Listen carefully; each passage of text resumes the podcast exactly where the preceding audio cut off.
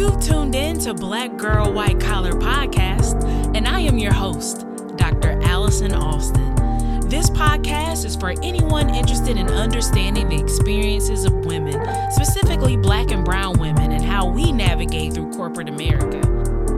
So hopefully something that is said, an experience shared, resonates with you, but most importantly, that it amplifies the voices of so many underrepresented women in corporate America. Before we dive into today's episode, I want to make it clear that the views and opinions expressed in this podcast are my own and do not reflect those of my employer. I'm sharing my personal thoughts and insights, and while I may draw from my professional experience, these are not the official statements from my employer or any other organization I belong to. Welcome back to another episode of Black Girl White Collar Podcast. Happy New Year, happy 2024 to my amazing listeners, my family, my friends, colleagues, my people. I hope that your year is off to an amazing start.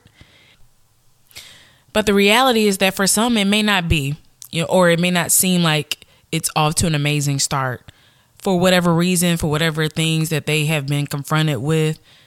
But if you are listening to me, if you have breath in your body, then there is hope. And whatever that thing is, whatever that circumstance that you may be dealing with, know that there is a lesson in it and that there will be a stronger you, a better you, if you take heed to those lessons and apply what you've learned. So before we jump into talking about the new year, I do want to send up prayers for Dr. Claudine Gay. For those of you who don't know who she is, she was the first Black female president at Harvard University in all 300 plus years of their existence. And I'm not going to go into the details of why she resigned. I'll let you go and look up all of the different debates and interesting conversations around her resignation or leading up to her resignation. But what I will say is that there has been a lot of discussion around Black women and Black excellence and, the lack of protection of Black women in these spaces and being faced with glass cliffs. And a glass cliff is a situation where typically, it's individuals from underrepresented groups, and that includes Black women, and how they may be appointed to a leadership role during times of crisis or when the chances of failure is high. And so this causes increased pressure, limited support. There's an impact on confidence. There's missed opportunities for growth. Black women take on the leadership role where there's less support and less stability in that environment in order to make sure that they do succeed, because the environment itself is one of crisis. It's one where women who are underrepresented go in and they're expected to fix a problem. And that happens a lot. And that's what we call glass cliffs. And so it's kind of like what I mentioned in our last episode, this disease of perfectionism, specifically among underrepresented groups like Black and brown women, and how there's this lack of just safety, psychological safety, the feeling that I can discover, or it's okay to fail in some sense, because failure doesn't mean that you're not successful, right? And I know people say, well, if you fail, you can't succeed. But failure is where we're able to discover, and is where I feel like it meets that point of innovation. And, I think about all the inventions. If you just look around your house, look around where you are in the moment, all of those things had failure rates. They didn't just come out the box and create that. I've been in a room. I've worked with some engineers. I'm an engineer myself. My parents think I can fix anything, but I appreciate their confidence in me. But I've been there when there is new product introduction, right? And I've seen how we introduce new products into the market. And so we use something called failure mode and effects analysis, and it's a step-by-step approach by identifying all possible failures in a design. And so I bring this up just to highlight that even in industry, failure is the thing that engineers are trained to look at when you're introducing a product, because that's going to guarantee, if you can determine ways that things could fail, then you're actually able to create a better version of that product. You're going to have better success rates because you've already looked at ways that the product can fail. You've already tested it. You know the ins and outs of that product. And that's the way that we should approach our lives. Like, you know, we were, based on my faith, I believe I was created in the image of God. And when he created me, I have everything inside of me that I could ever need in order to reach my destiny. And what may seem to look like a failure in my life, in terms of the ways that other people perceive whatever circumstance I'm in, is not actually a failure. It's something to teach me a lesson so that I can learn from that lesson and become a better version of myself. Every day we are practicing this failure mode and effects analysis in our own lives. And so to tie this back to perfectionism and this ordeal with Dr. Gay and other amazing women like her, it's really the pressure that we put on ourselves because of these structures and there being no space to actually fail. There's no room for black women or black and brown women to fail.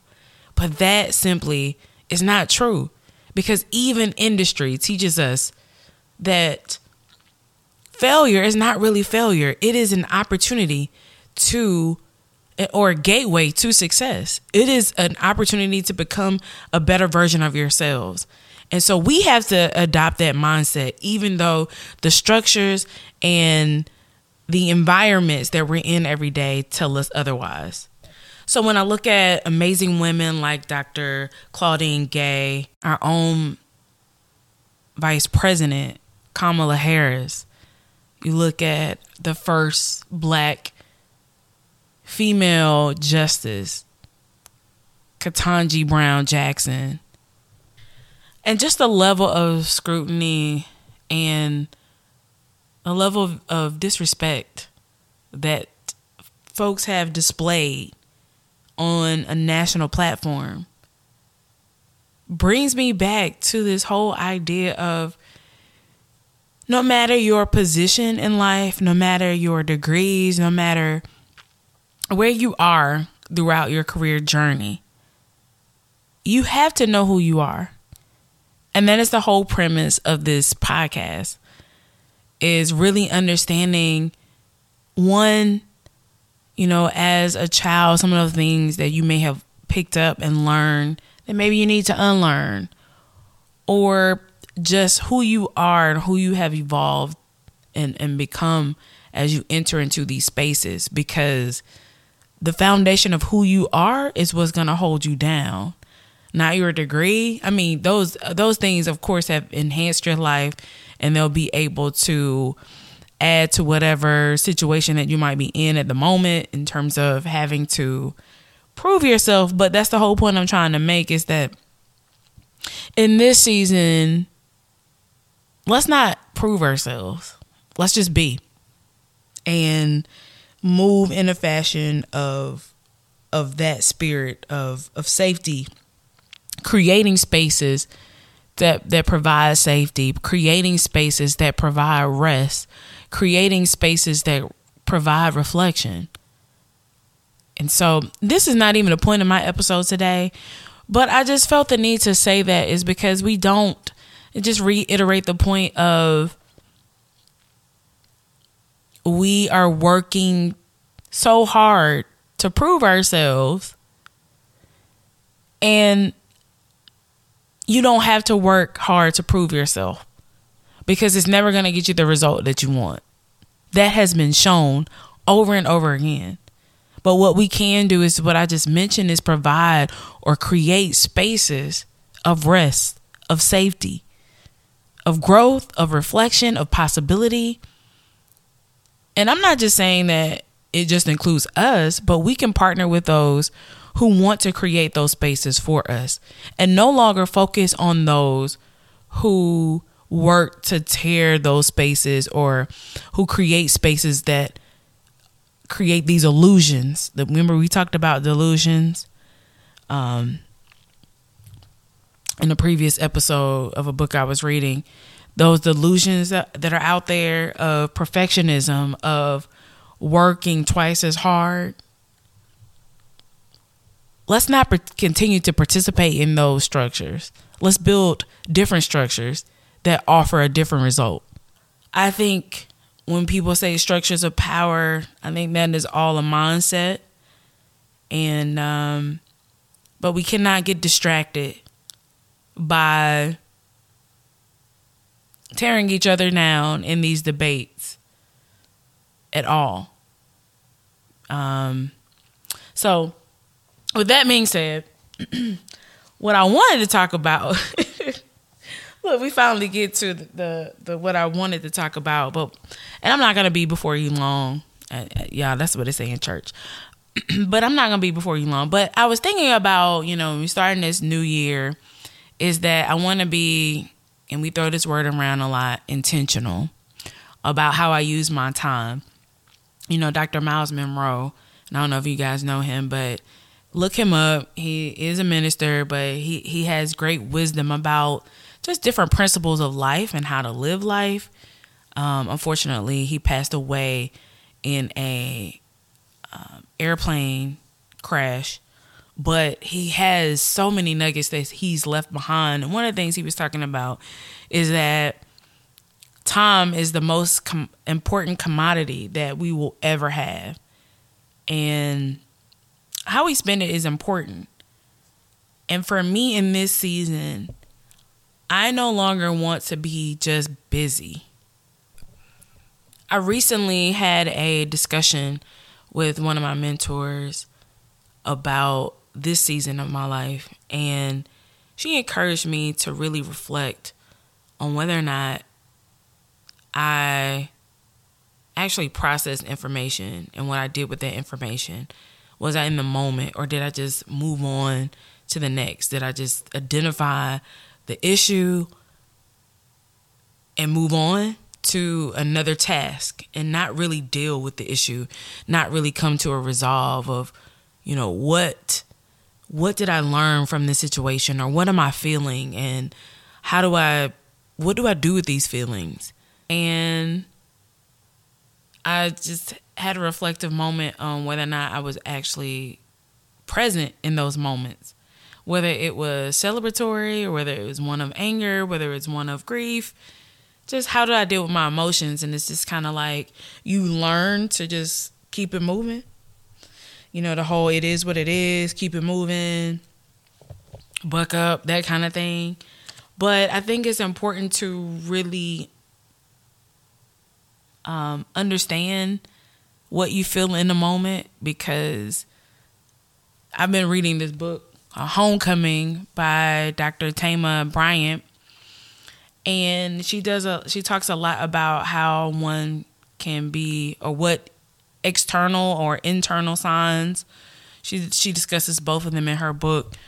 How disconnection with oneself, how that looks, and being busy is one of those.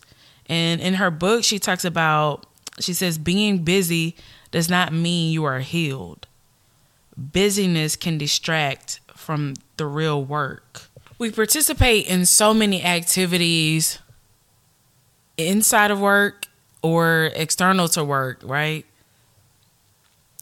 We may be doing a lot of DE&I work. Of course, that is diversity, equity, and inclusion within our jobs every day. Being mentors for other underrepresented groups within corporate America, or creating inclusive environments, participating on employee resource groups or initiatives, DE&I initiatives. So there's just this burden that's placed on folks who are trying to build an environment that includes them. Or we just may be participating in a lot. And, you know, Dr. Bryant talks about how when she says in her book, when insecurity and fear are the driving forces behind our actions, or we have bought into capitalistic notions of self-worth, we can easily fill our days with activity while remaining disconnected from ourselves. And then she talks about, she says, you can tell yourself the truth. Busyness has not brought healing or relief, only distraction and superficial accolades. You desire something much deeper and more fulfilling than a new job title, and more liberating than temporary favor of public opinion. Busyness can show up as perfectionism. And we're back at that word because we're always trying to prove our self-worth in these jobs, in our communities, possibly in your families. And so for me, in this season, I'm going to slow down this year. I'm not going to participate in busyness. I'm not going to keep moving past possible grief or anger or celebratory moments or sadness, whatever the case may be. I want to be able to feel what I feel, understand why I feel it, and evaluate how do I want to move forward from this feeling, because I don't want to stay in a place that I'm at, right? So how do I want to move forward, and how does this benefit where I'm going? How does this allow me to grow, to be a better person, a better version of who I am? How can this help someone else? I want to use that energy or that time, because we talked about time, right?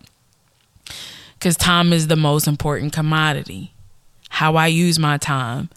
Something Dr. Monroe also said was people are always concerned about how long they might live, but they're never concerned about whether or not they're living effectively. And he has a point, because you can grow old and not be effective in your growth and not have any type of impact on the world. And it doesn't mean, you know, sometimes people think impact, they think, oh, it's something grand that I got to go out here and I got to create whatever. No, it's just, what are you leaving behind? What is it that people will remember you for? And so in this season, for me, I'm going to slow down and not participate in the busyness. And actually enjoy the moments. And I feel like you get into a part of your career, or you get into, you know, as you're evolving through this life journey, you get so bogged down into success, what is defined as success. And I'm not saying that's a bad thing, because I am so proud of each and every one of you who are out here, who are making it happen each and every day, in whatever way that is. It could be in your family. It could be in your churches. It could be in your organizations, whatever the case may be. I am excited for you and your successes. But I think it's important for us, if we're going to build these new structures that are for safety, that are for rest, that are for discovery and innovation. If we're going to build these new structures for underrepresented groups, we must be firm in who we are. And part of understanding who we are requires some self-reflection. It requires us to have that time where we can reflect, where we're not emotionally taxed by whatever we're participating in. Because a lot of times we are doing things that may not add value. Well, they could ultimately add value to our community. But at the end of those activities, you're tired. You're tired and you're not able to really give yourself the love and the nutrients that it needs. And in this season, I hope you take this journey with me. And we're not going to participate in a season of busyness. I'm not saying don't get on that board. Don't go on that trip. Don't go to that family outing. Don't go out. I'm not saying not to do any of that. But what I simply am saying is that make sure that you are giving yourself enough time to reflect on things that are happening to you and not just moving on to the next, not just gazing. I don't want to gaze over how I might feel, or not having a difficult conversation, or not creating the boundaries that I need to create, not living in a world of perfectionism and putting an emotional tax or burden on myself, unnecessary burden on myself. You are amazing, not because of what you do, but simply because of who you are. And that is what I'm embracing in this season. I can do amazing things because I'm amazing. And for me, I'm amazing because that's how my creator, my God, has created me. Those are the tools that he's given me. I'm made in his image. So how could I not be? And so that didn't come with a job, a 9-to-5 job, or a degree, or aesthetics, like your hair or whatever. It came with the essence of who I was meant to be, who I was born to be, my character, the things that came with me innately. And so I'm going to appreciate those things in this season of my life. 2024, though it may go by quickly, I don't know. It may go by slowly. Either way, I'm going to appreciate each and every day and all the things about me in this season. And so I am, as I mentioned before, in terms of my faith, there's a verse in the Bible that says, "Be still and know that I am God." And the Bible refers a lot to stillness. And when you think of stillness, it is all about calmness, a quietness, an inner peace, a pause from the distractions. And it gives you that time to reflect. It gives you the time to connect with God and understand more about who you are and your purpose in life. And once we get that understanding of who we are, we don't have to continue to live. It connects back to perfectionism. We don't have to prove anything to anyone because we are secure in who we are, in the essence of who we are, knowing the value that we bring to any room that we step in, regardless of our backgrounds, regardless of our skin color, regardless of where we come from. It's who we are. It's the light that we bring. And so when we're able to quiet the noise and really open up our hearts and our minds and gain clarity in these moments and understanding and wisdom and a deeper connection with our Creator, we can experience safety and rest and all of the greatness that we have inside of us.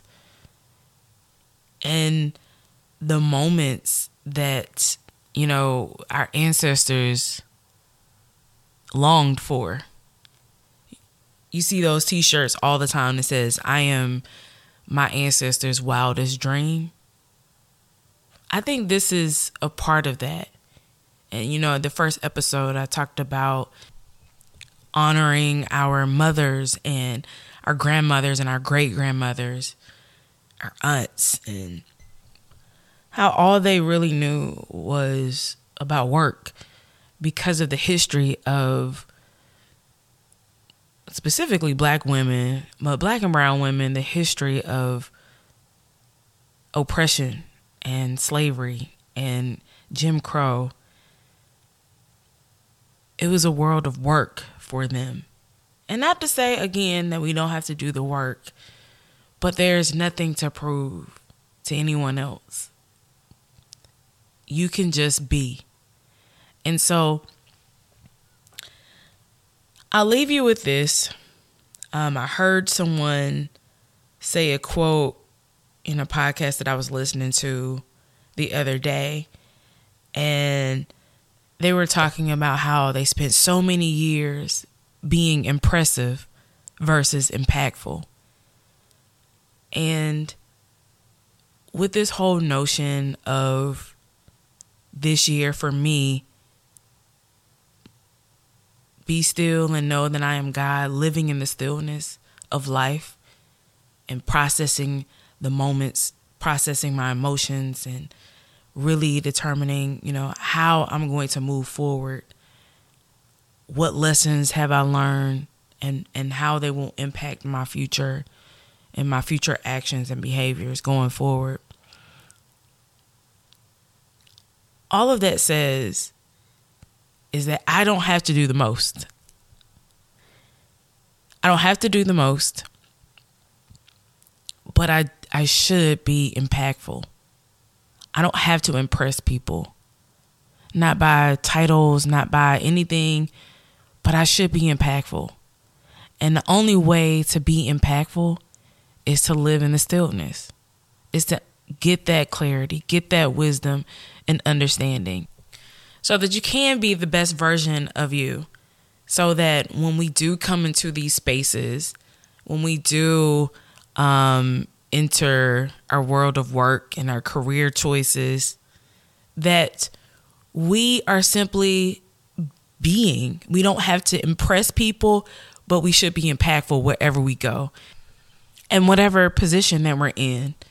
So I challenge you to take this journey with me, to live in the stillness, to be impactful, not impressive, and to give yourself grace, to allow yourself to explore, to discover, and to take risk, and not be afraid to fail, because in the end, you will be a better person because of it. Remember that any product that you see out here, it has gone through a process of understanding the failure rates, so it could be a better version of itself. So let's keep that in mind as we go through 2024.